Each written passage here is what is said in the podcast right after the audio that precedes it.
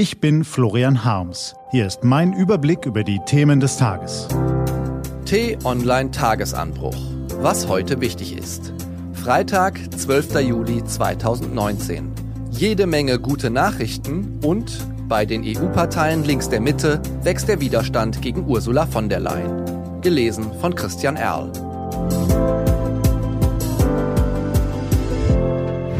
Was war? Gute Nachrichten. Beim Blick in die Nachrichten kann man schwermütig werden. Düstere Ereignisse springen uns entgegen und finden auch regelmäßig hier im Tagesanbruch ihren Platz. Wir kommen nicht an ihnen vorbei, wenn wir wissen wollen, was in Deutschland und der Welt geschieht. Und das wollen wir natürlich. Wir sind neugierig, wir wollen mitreden. Und nur wenn Missstände aufgedeckt werden, lassen sie sich vielleicht beheben. Aber wer immerzu in der Düsternis umhertappt, der erblindet irgendwann. Deshalb eröffnen wir diesen T-Online-Tagesanbruch zunächst mit einer Menge positiver Nachrichten.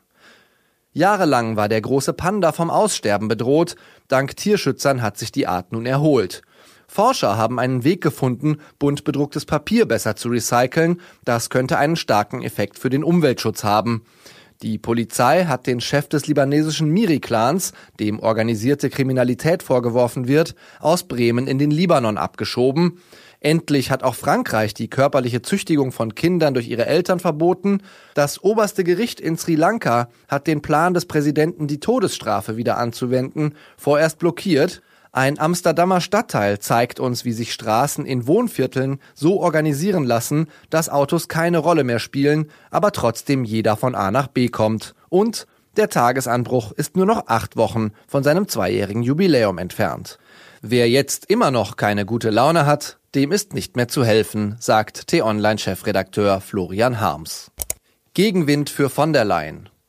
Ursula von der Leyen kämpft den wichtigsten Kampf ihres Politikerlebens. Sie braucht die Stimmen von mindestens 376 der 751 Abgeordneten im Europaparlament, um am Dienstagabend zur Präsidentin der EU-Kommission gewählt zu werden. Und Sie muss um jede einzelne dieser Stimmen ringen. Die Grünen zeigen ihr die kalte Schulter, weil sie nicht genug für den Klimaschutz tun wolle. Auch die Fraktion der Linken sagt Niet. Ergo braucht sie neben der Unterstützung ihrer Christdemokraten möglichst viele Stimmen von Liberalen und Sozialdemokraten, wenn sie nicht von Rechtsnationalen und Populisten abhängig sein will. Und da hakt es. Jens Geier heißt von der Leyen's erbitterter Gegner. Den werden Sie vermutlich nicht kennen, daher geschwind seine Kurzbio.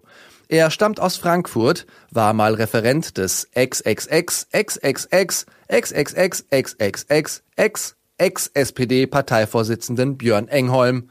Geier nennt sich heute Gruppenchef der deutschen Sozialdemokraten im EU-Parlament und will von der Leyen sehr gern zur Ex-Kandidatin für den Kommissionsvorsitz machen. Warum Ursula von der Leyen eine unzulängliche und ungeeignete Kandidatin ist, lautet die Überschrift seines Informationspapiers, das er im Parlament verteilte. Es ist eine schonungslose Abrechnung mit der deutschen Verteidigungsministerin. Berateraffäre, Gorch Fock, kaputte Panzer, Kampfjets und Gewehre, geringe Rückendeckung in der CDU, alles drin. Wer das Papier liest, kann kaum anders, als in der beschriebenen Person eine krasse Fehlbesetzung zu sehen. Die Frage ist, wie viel Spiegel und wie viel Zerrbild sehen wir da?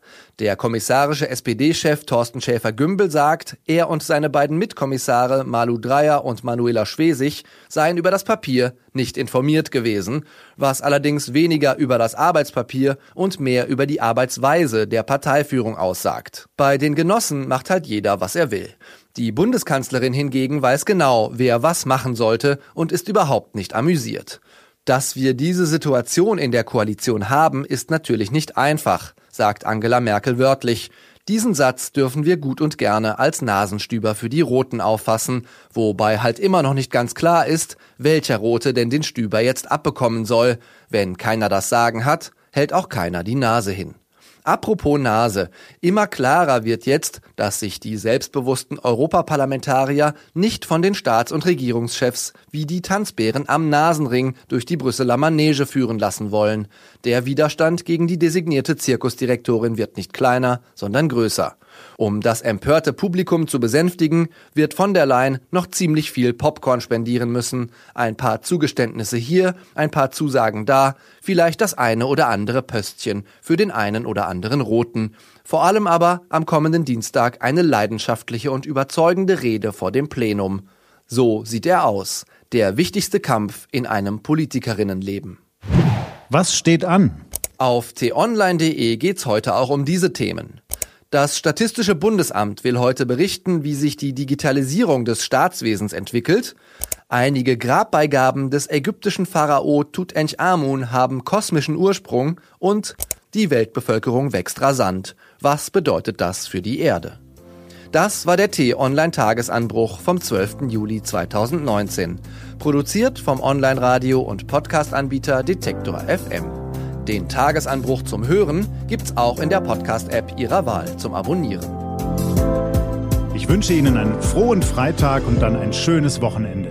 Ihr Florian Harms.